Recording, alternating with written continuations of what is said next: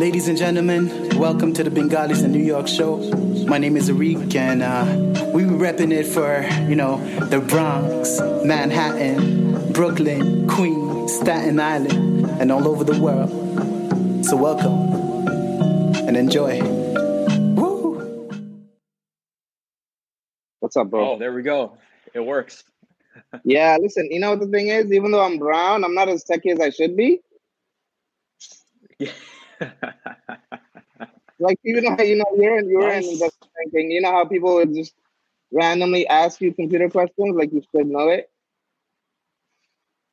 But uh yeah, Anyone with brown parents knows that brown people aren't naturally techie, man. The, the stupidest tech questions I get are from my parents. So what what kind of questions do they ask you?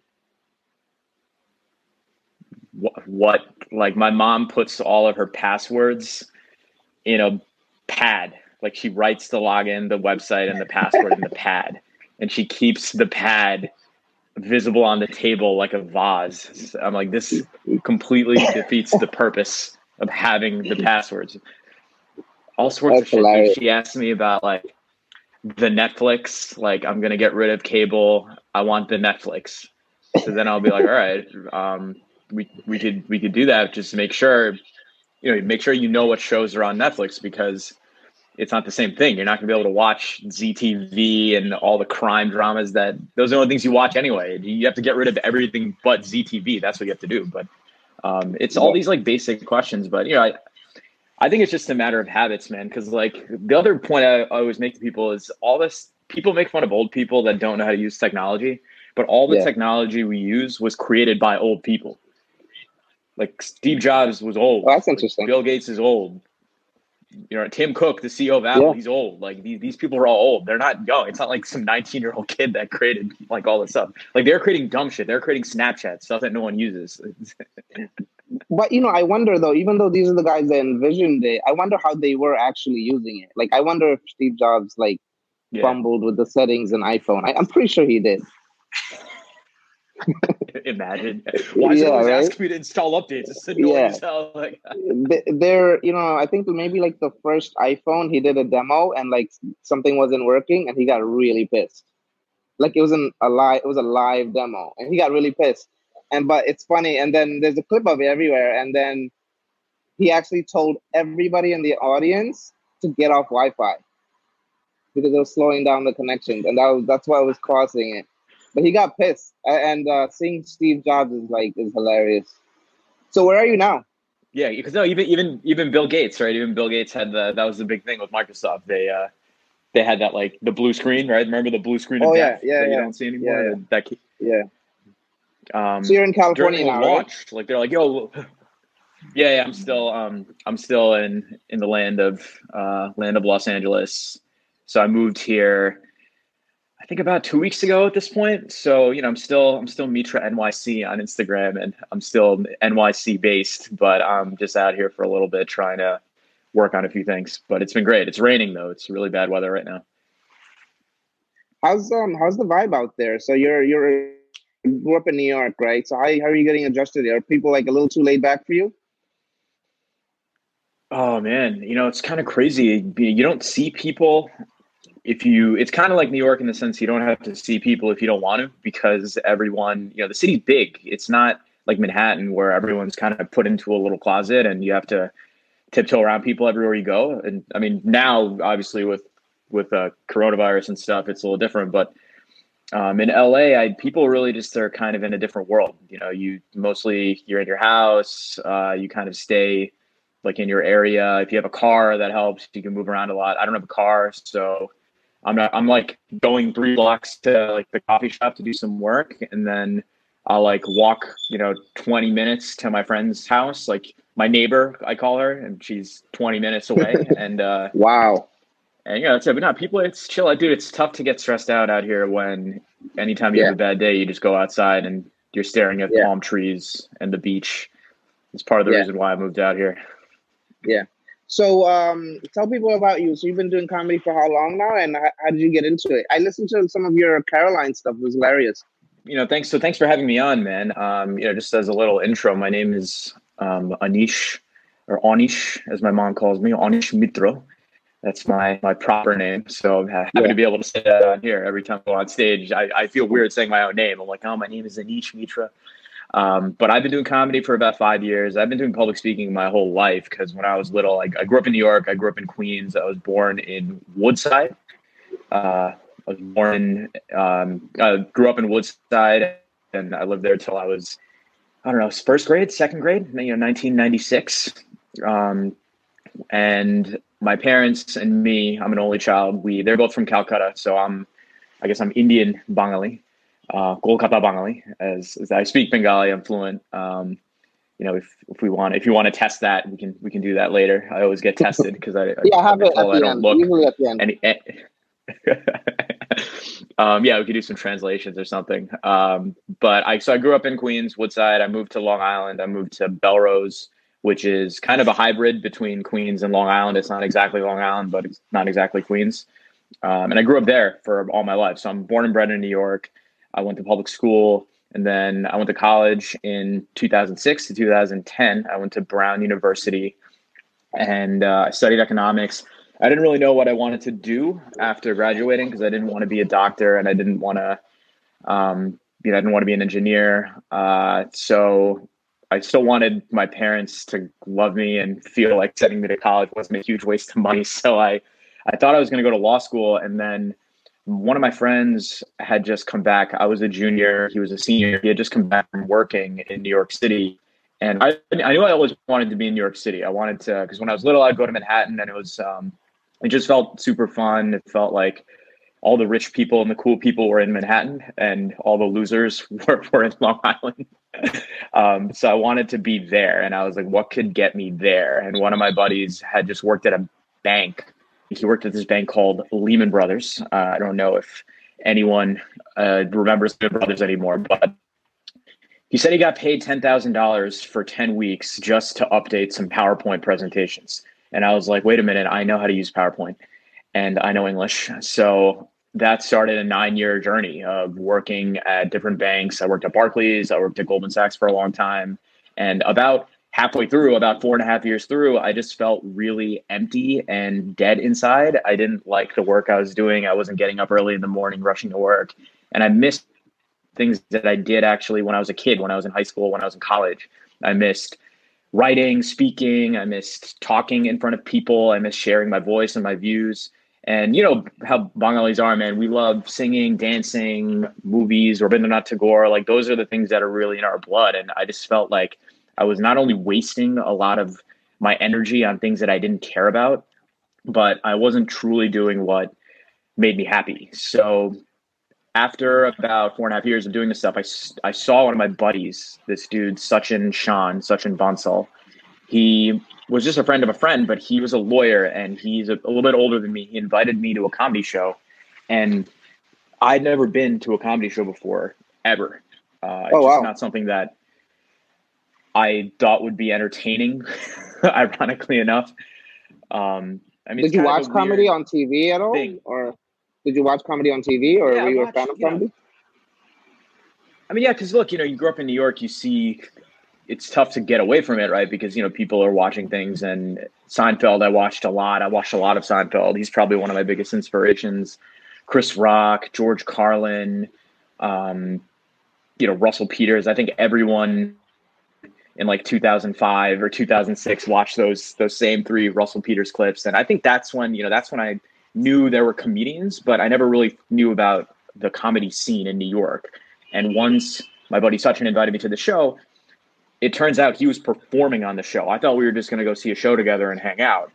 I'm sitting there, I don't see him anywhere, and then suddenly the show starts, and someone calls him up, and he's like up there, he's doing jokes, and people are laughing, and I'm like, oh my god, like this is crazy. Anyone can do this. I thought you needed to be like world famous already in order for you to be, you know, on the stage. So that's when I decided I was like, okay, I got to at least try this out and if it doesn't work out, it doesn't work out. But I want to see if I can do this. And I haven't really looked back since doing that. So it's been cool. How was your first time? Did you kill it for your first time?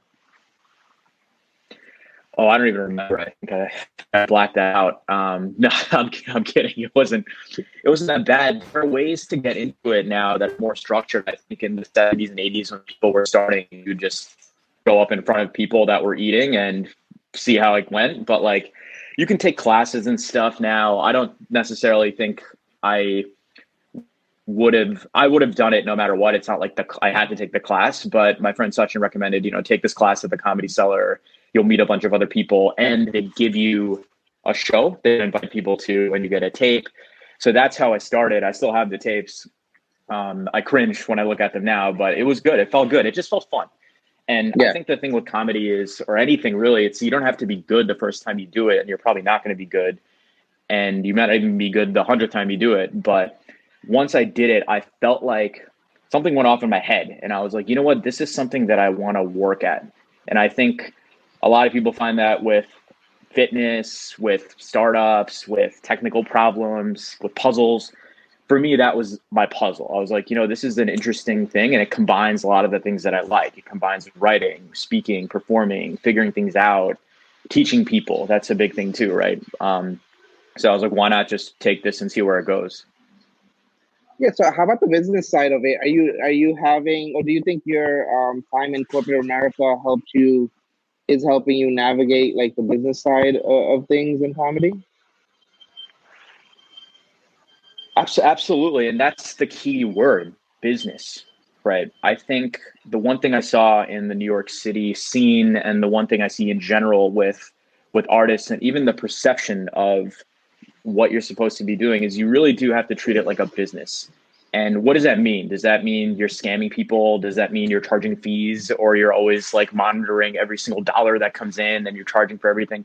That's not what business means to me. Business to me means you have a set of principles that you operate on, right? So when I was working at Goldman Sachs, um, you know, there are certain principles that they use, right? Like clients first, um, you know, always do everything for the client. Now it's up to up to us to obviously see whether or not they're adhering to their principles. I think a lot of people would say there have been times when they haven't. But for me, I kind of took that lesson from the corporate world. Like, okay, you know, I need to operate. I need to have some sort of operating principles, right? And for me, those are my values. So that was the first way that I was able to kind of organize myself. Is right, how do you? What kind of artist do you want to be? What kind of comedian do you want to be? what are the things you want to talk about? And for me, I had to think through you know, what's important to me. Um, you know, things like integrity. I think just keeping things real. Like my style is very real and raw, but I would say real and raw with a suit, right? It's respectable, real and raw. But at the crux of it, it's how can we get to the truth of what's going on, right? So when I talk about, you know, we were having that conversation before about technology, and you know, a lot of people say old people are bad at technology. Well, is that really the truth? Like, let's actually dig into that and see like what is the issue with old people and or or anyone really and why can't they figure it out like even young people can't figure out technology too i, I can't tell you the amount of times i've been in meetings and the line goes off and you see like some new intern like struggling to figure out like yeah. So integrity is very important. You know the, the other business e kind of thing is you know what what's your strategy right? Like when when you work the one thing i will say about working in a corporate white collar environment and I, I am very happy that i've had that experience is you have to plan ahead. You have to strategize. So what are you going to do, right? Being a comedian, a lot of people get really caught up in like, okay, I just have to get on stage, perform, and I'll do that for 20 years, and then someone will see me, and then I'll get discovered, and then everything will be fine. Um, I think that's like the attitude that a lot of South Asians have too with life. It's like, you know, I'm just going to study and study and study and study. I'm going to go to Harvard. And then after I graduate, everything's going to fall into place. Like, you know, a woman's going to come out of nowhere and marry me, uh, three beautiful kids, a house will come out of nowhere. Like, no, you have to plan ahead, you have to work backwards, and you have to go step by step. So, you know, those are a lot of the principles that I apply when I think through, okay, what do I want to talk about? What are my values? What place do I want to come from? And then what are the different things that I want to get to over the next do, however many years? Um, so you you met Sachin or you knew him and it kind of helped you or you, you got some sort of inspiration from him. What if do you think you would have continue that path if you had not met Sachin? It would have still happened. You know, I think it would have been harder. I mean, comedy in New York City, and even I'm seeing here in Los Angeles, and even online on Instagram, it is a community, but it's really tough to um, work, keep yourself motivated, and do things yeah. unless you're working with other people. And I think that's true for anything, right? That's a lesson that I learned in the corporate world too. It's very you're never going to get anything done unless you're working in teams. That was a big thing at Goldman. I'm sure that's a big thing everywhere.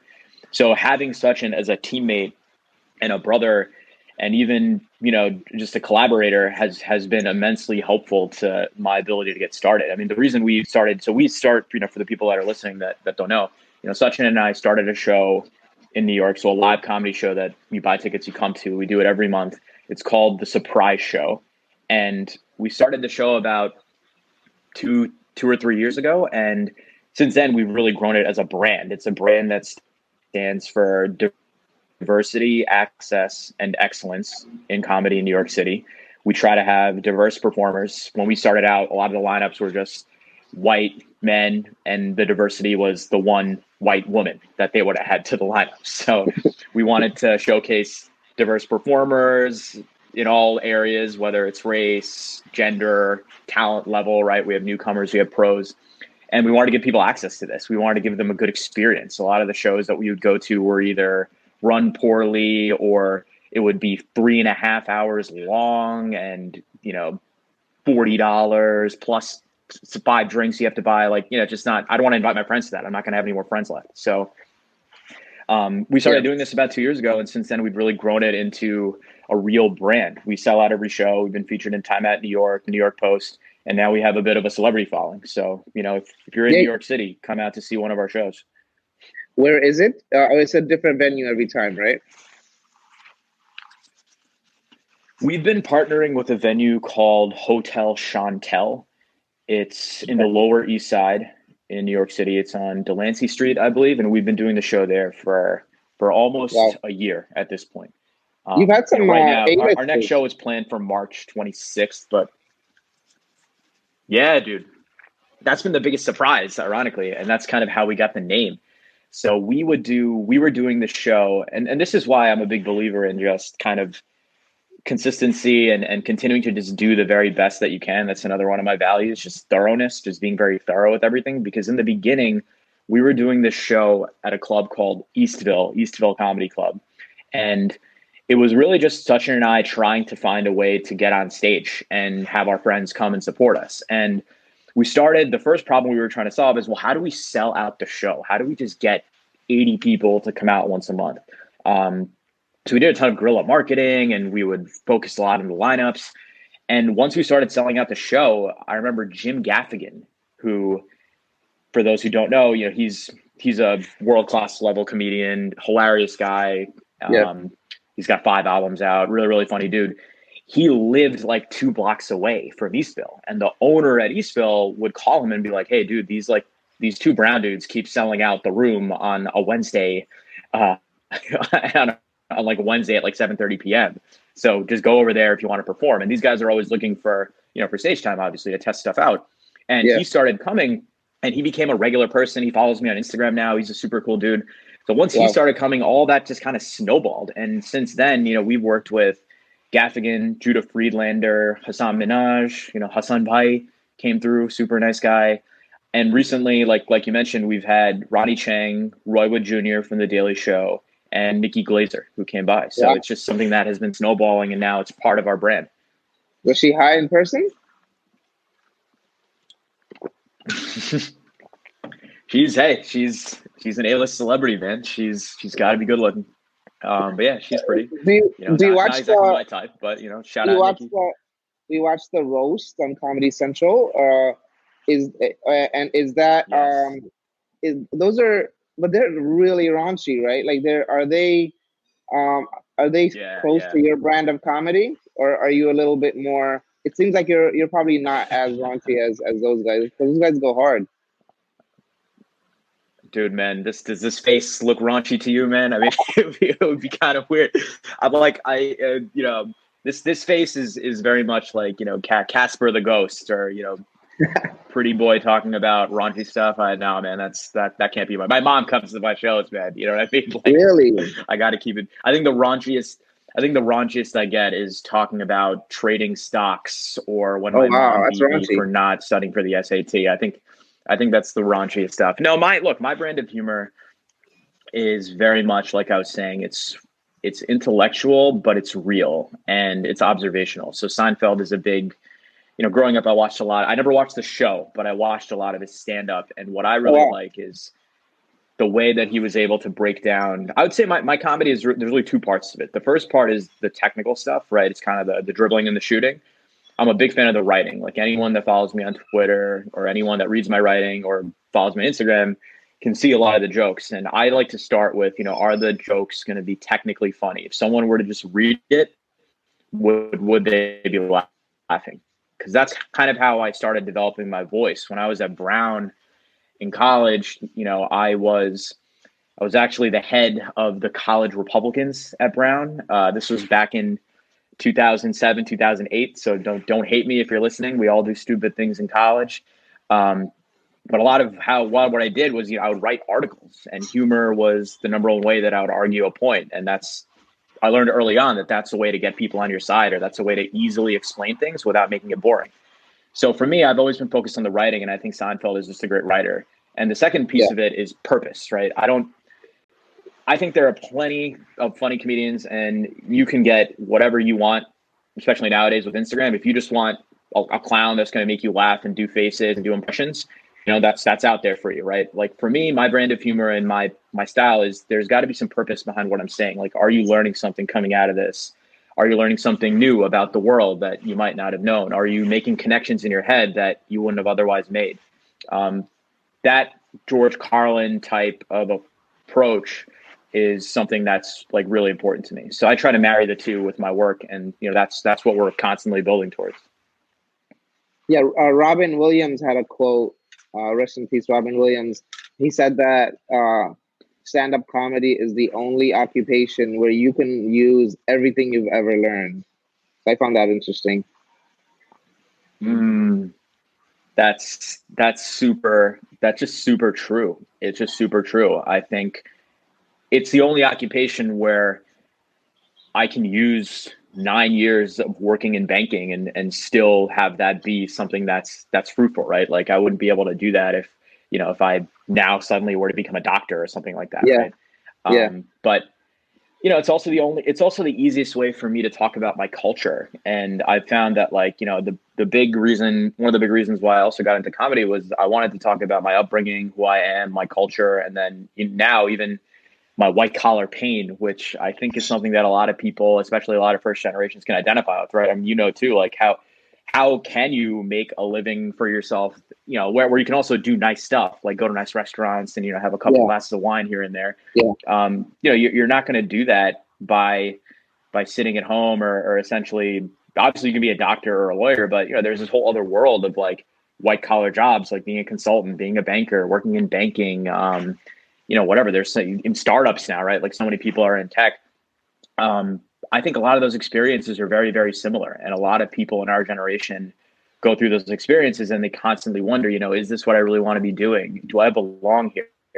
Um, so comedy is a way for me to talk about all that. It's a way for me to talk about, you know, what my parents were like when I was little, being brown, not liking my white collar job, and just my observations about the world and being from New York. Um, do you think that you could have done comedy on the side because you know people have a lot of. I, I knew a few people in oh, in corporate America when that that did side. Oh, so you did it for a while. You did it on the side for a while. Yeah, that's all. That's all I was doing. I was doing it on okay. on the side, uh, on top, at the bottom. I mean, I so I started doing comedy five years ago, and I was working full time at Goldman oh. Sachs, and I had switched my job. So I was originally doing, you know, mergers and acquisitions, and that was like a hundred hours a week. Um, and then I was like, okay, I need more time to do this comedy. It was that was the the first big decision that I had to make, basically, because I basically had to tell myself, look, you're switching your entire career path, and it's kind of like the it's kind of like um, you know, like once once you leave, they don't really like like let you back in, or it's very very hard to get back in. Um, it's it's kind of like you know it's it's almost like if if you got into Netflix uh, yeah. during like a free trial or or like some promotional rate, and you decided to like get rid of it. Well, when you come back, yeah. they're going to hit you with full price, right? You're going to have to do mm. everything all over again. So that was the first big decision that I had to make. I was like, do I want to leave this position, you know, this industry, doing mergers and acquisitions, transition to something different, even though it's still the same place, it's still a different career, right? I went from being a deal maker to now training other people and being more on the people side. Yeah. And you know, obviously there's a pay cut and stuff like that too. So that was the first big decision that I had to make. And I made that decision and I said, look, I'm going to do this and I'm also going to do comedy at night. I wasn't willing to just walk away. I think that would have been yeah. a bit foolhardy because I don't yeah. even know what I'm getting into. And plus, like, New York is expensive. You need healthcare, you need money to do stuff. I don't want to like leech off my parents. That was another big principle of mine. Like, oh, if I'm going to do this, I need to do it on my own and it's got to be responsible. You know, I don't have the luxury of having my mom, you know, pay for my apartment or pay for my food or my lattes or the kale. So if I want that stuff, I got to get it on my own, right? Um, yeah. So I did it full time. I did comedy while working full time for a good, basically until last July, and that's when I realized I was like, look, now for me to take this entertainment thing that I'm doing, whether it's comedy, writing, a YouTube show that I'm working on, for me to take this to the next level, I need to invest myself into it. And I honestly saw it as look, my mom is still on my back about going to school, going to business school. I'll be 40 years old and she'll still be like, you know, it's never too late to go to med school. Yeah. Um, so I thought this was my way of basically going to business school, right? Like either way, I'm going to be spending a lot of money. So I might as well spend it on myself, try to figure out how I'm going to build this stuff, meet people, make connections, and see where yeah. it goes. And worst comes to worst, if it doesn't work out, then, you know, I'll just uh, move back into her basement. Yeah. What's yeah. So are you uh, are you you're not in uh, banking anymore, but are you still like just following the market? Uh, obviously, the last few days it's been just incredibly tumultuous.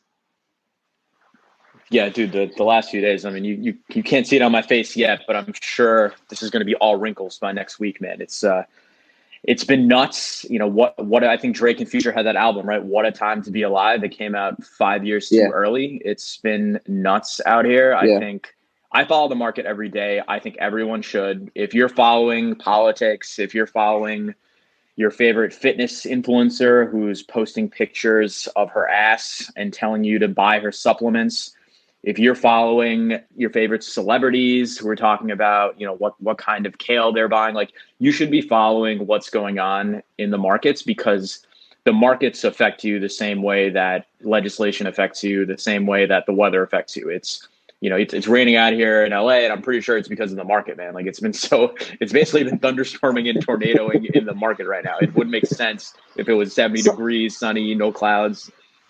Um, but yeah, I follow that every day, man. You know, my my my experiences with the market have been weird because, like, when I was little, I mean, you know, I had so many Jewish friends and like white friends in college that grew up just knowing like what stocks were and what to buy because their dad and their mom would you know, give them stocks for their birthday. Like I was lucky if I got a PlayStation game for my birthday, right? So we grew up a lot focusing on things like how do we buy a car? How do we buy a game? How do we buy a new fridge? My mom's still trying to buy a new fridge. Um, but I feel like other people just grow up with this mindset of like, no, stocks are this like normal thing that everyone kind of needs to understand. And it's just another piece of how you build your wealth in this country and in life, right? For us first generations, my mom and dad and still they're just so focused on what's your job right that's the only source of income that you can possibly have your job and uh, you know like I, I have friends who've started businesses like their own business. I have a buddy family friend of mine started a marketing company and he's doing very very well. He has a lot of big clients. He makes more money now than he ever would have at a corporation. And his mom still asks him so like when are you going to be done with this and when are you going to get a job? Um, so it just, you know, that mentality exists because we have not been in this country, I think, you know, for for long enough to really be part of of this of this thing, right? The stock market. And I follow it every day because it's interesting to me. Um, the stock market is a mirror, right? It doesn't really exist in and of itself. It's something it's something that reflects what's going on with our country in the world, what's going on in the economy, what's going on with companies, and that's what we're seeing now with coronavirus and COVID, right? Like people are panicking. They have no idea what's going to happen. They're looking to see what the government's doing. They're looking to see what's happening in other countries. And the stock market is reflecting that panic and that fear. Um, so, you know, that's why I follow it. And that's why I'm on a mission with my comedy and my work to really help people understand what it is in a funny way. Because if you look at, if you watch Bloomberg, um, read the Wall Street Journal or watch CNBC, like that stuff is boring. Like it's not fun to watch. Like it it's more fun to watch sports. Uh, and yeah. you know, I don't. It's more fun to watch like curling than than it is to yeah. watch like Monday morning market minute. So someone's got to make that fun and cool, but also informative. And I think I'm I'm in a good position to at least try and do that. So I want to get your thoughts on this because I, I'm gonna, I, I feel strange. I'm, I feel strange uh, not working. Like, did you have that feeling when you first left iBanking? Of like, like what what the hell is going on? Like, I don't have to wake like up at, at eight. Yeah, exactly. I feel like, what am I doing? I also feel like I've just gotten a lot lazier. Like I wake up at yeah. 10, 11 every day, and I yeah. have. I feel like I have no. I have no. Um, you're being your true Bengali self. yeah. Yeah, literally. The feeling, the feeling, that you're feeling is is you coming coming into yourself. That's the feeling that you're feeling. No, I'm kidding. But yeah, I I also had freedom guilt as well. Yeah. That's what I like to call. That's it. a good. A that's a good term. Guilt, especially if because uh, you you worked you worked in a you know in banks, right? Like you, you I worked for banks. I was thing? in a yeah, I was in a legal and compliance role, so I didn't have like the hundred hours like you did, but uh, but yeah, it was. I mean, it was crazy. Yeah. Oh, so ninety. um, yeah, it was just it was just eighty hours. It was really, it was yeah. really easy. That's yeah. that's what happens in New York. Well, it's not even just like like look as as uh you know as someone who probably grew up the way most you know Bengalis and South Asians do in this country, you are taught that you know if you're not working, you're dying. Um, if if anything, like you're almost felt like if you're not working, you're you're killing like you're not only your own dreams, but you're killing your chances of getting married. You're killing your chances of having a kid, at a happy life. So there's always that guilt. And when I wasn't working, which for the longest the, the longest period of time that I've never worked in my life before I you know got a job um, at 22 out of college has been now. So it's been since July, and yeah, in the beginning, it was it was just horrendous. It felt like I was in a prison. It almost felt like I wasn't free because I just felt very empty and devoid of purpose even though i was doing comedy but i didn't i wasn't in the right headspace because the funny thing is i got really comfortable ironically, working at Goldman, even though that was stressful and that was around 70, 80 hours a week, and I was a vice president, I had people I managed, I had real responsibilities. I got comfortable doing that and then doing comedy, right? I didn't have to worry about comedy as a business or as something that could sustain me. It was just something that I was doing, and I was doing it very regularly. I'm, you know, I perform. I was performing at clubs all over New York. The surprise show is a very, very big lift. It's basically like planning a wedding every month. Yeah, so we have people that are coming. We have to make sure they're going to be fine. Um, so I got really comfortable in that flow of things, even though it was stressful. And that's the thing with New York City and, and working in a lot of these jobs. I think anyone will understand. You do, funny enough, really become comfortable with the stress. It just becomes yeah. habit yeah. that you deal with, right? And you let it go in other ways. You know, you either drink a lot, you party, you eat a lot, whatever it is. Um, so once I stopped working, similar to you, yeah, I was I was waking up early at eleven thirty in the morning. As long as it was a.m., I was like, okay, yeah, we're good. Um, there were nights, there were nights I'd be out till four in the morning because I didn't, you know, I didn't have, um, I didn't have yeah. to go through that. I didn't have to go through living on my own and not having to work, and that's yeah. a journey in and of itself. But look, I think having my parents, you know, I'm really, really supportive. I make this one joke where, you know, people say I look white, I sound white, I act white, but the whitest thing about me is I have two supportive parents that actually support what I want to do because uh, they've seen me struggle. You know, they've seen me try. They've seen me. I didn't just work at a bank for two weeks and was like, all yeah. right, like this isn't for me. Like I'm gonna go do comedy. Like it was something that I really thought about, and I've been honing these skills for a long time. So it wasn't until basically, so July 2019, I left, right? And I had some big shows that I was preparing for, some conferences I was doing. Um, you know, I, I, performed at Banga Sammelan, which, you know, I've been doing that for a few years. It's been an unbelievable, amazing experience. Um, but it wasn't until really the fall that I was like, look, here are the things I want to work on. I want to work on this show on YouTube about finance, current events, making it funny, similar to what is going on at the Daily Show or what even Hasan Minhaj is doing on Netflix. I want to keep building my stand-up profile, right? I want to keep writing jokes. I want to be able to do an hour of material and do an album. And I want to try some new things. I want to move out to LA. I want to maybe try acting, do some things, uh, work with others, I never had the time to actually meet and work with other people in comedy aside from the stuff that I've done with Sachin and maybe a few podcasts here and there. So even meeting you and reaching out to other Bengali South Asian organizations yeah. and seeing how we can work together has been a big part of that. Um, you know, one one thing I'll add, like the other thing that's that I'm still doing and is important to me is I'm on the board of a nonprofit called Sapna. Basically, yeah. you know, like Shopna, right? Um, they're based in New York City. They are primarily they they help women, you know, women like our mothers, our aunts, our sisters. They help women that are immigrants, Bangladeshi, and you know, in South Asian, Indian, um, Pakistani, whatever it might be, uh, who are new to New York and just need a support system, need to understand just how to live, how to how to talk to other people, how to interview for a job. Um, so that was the other motivator too. I wanted to get more involved with my community activities because you know most people I think the extent those who work in corporate jobs know the extent of community involvement is usually like you spend five hours cleaning up garbage from a park and then they give you a t-shirt.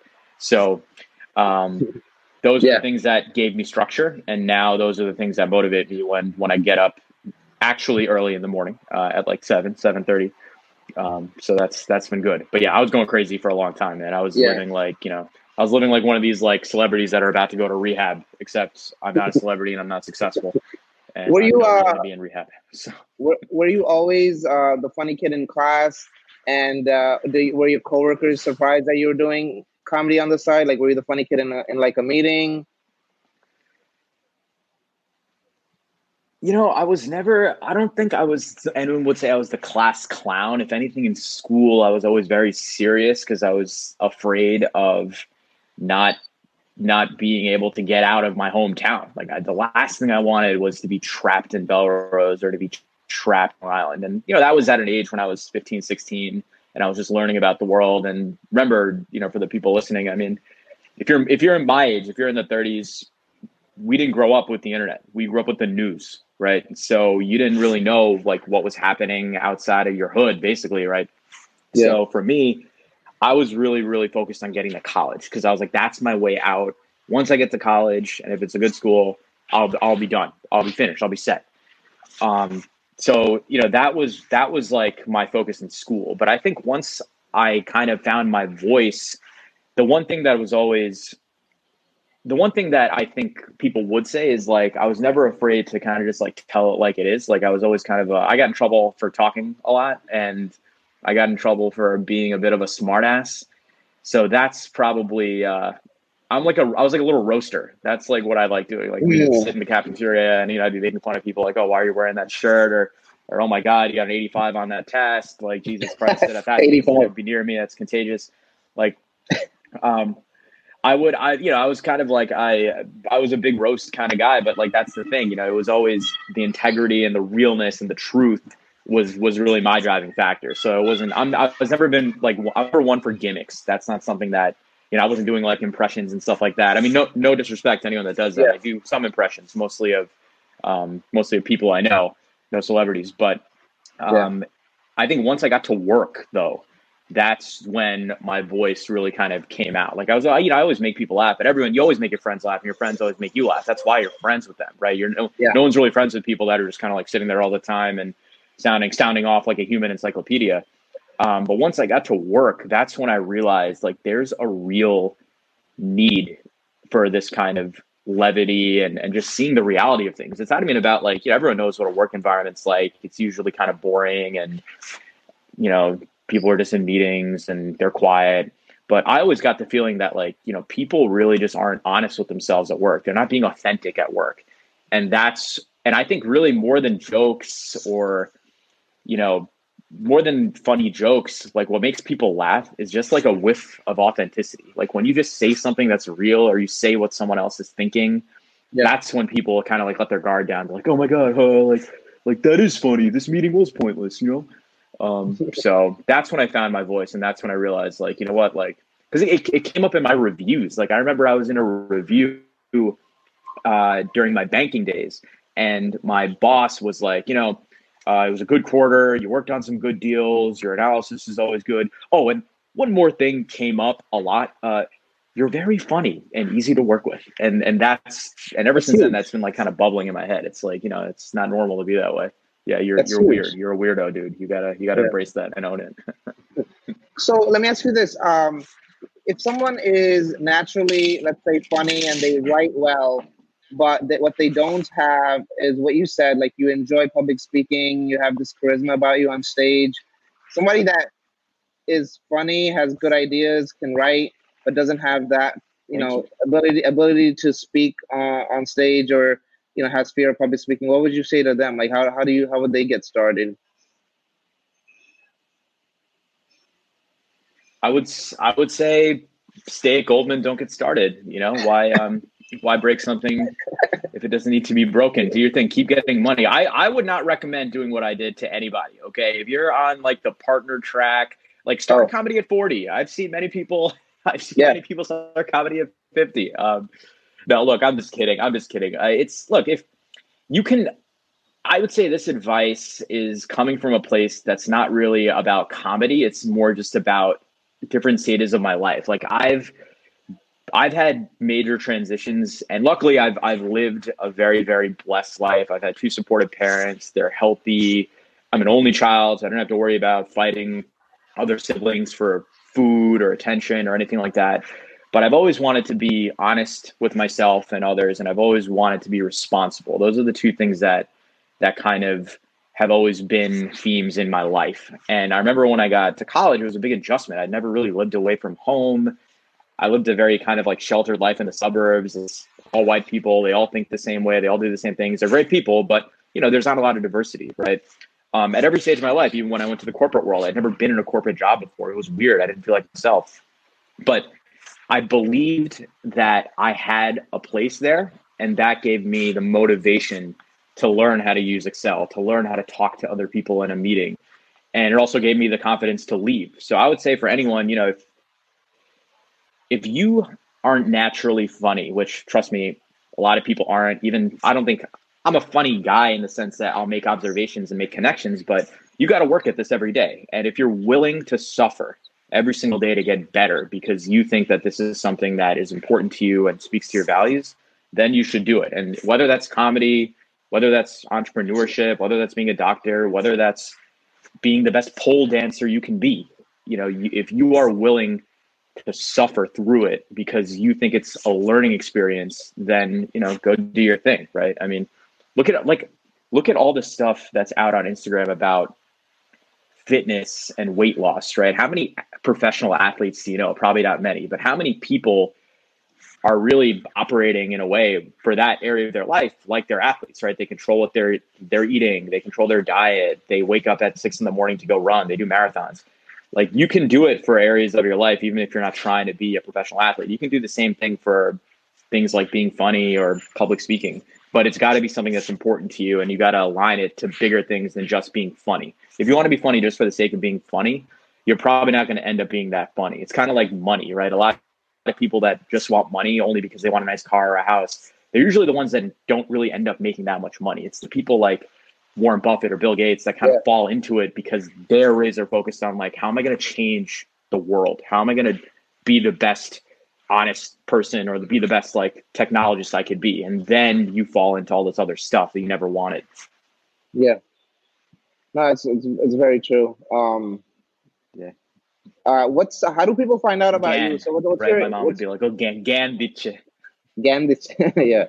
Um, uh, Dr. Mitra. You know- what, her, her favorite her favorite thing to say is there's she, she's friends with like all of her um you know like her cousins and and um I, I guess her peers like her cousins sisters everyone who who still live in in Kolkata some of them moved to to Bangalore and I think the big trend now out there is to share these like really wise woke memes of like you know like if, if people like don't let people into your life like be protective over your energy and she'll show me these things that like my cousin's sharing and she'll be like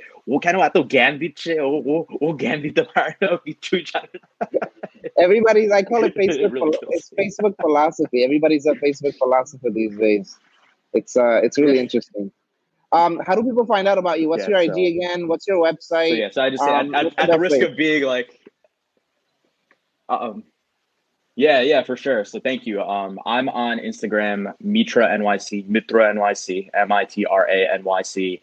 And you can find me on YouTube under Anish K. Mitra, Anish K. Mitra, and I am I'm in LA right now, but I'm going to be flying back.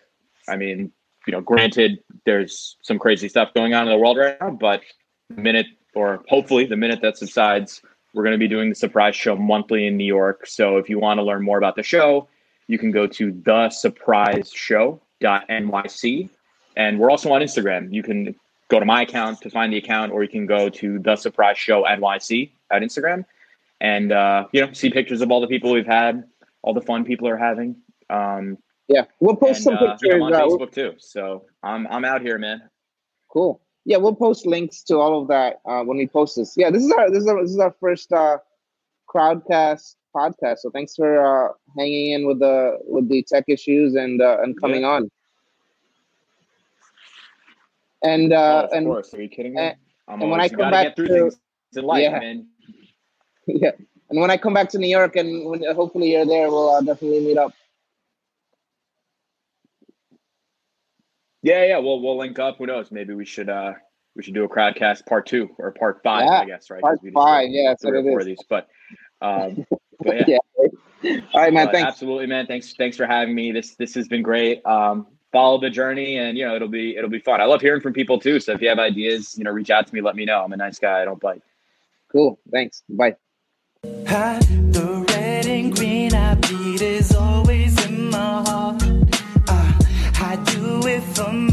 People, always in my thoughts. I gotta be honest with diamonds and pearls. Yeah, yeah, Bengalis in New York, all over the world. Uh, it's the Boney Show. Uh, hey, can you handle this? Representing the boroughs where the Bengals live. From the slang we spit to the gangs we with. It doesn't matter, we the essence of the Bangladesh. I said, hey, come on, can you handle this? Representing the boroughs where the Bengals live.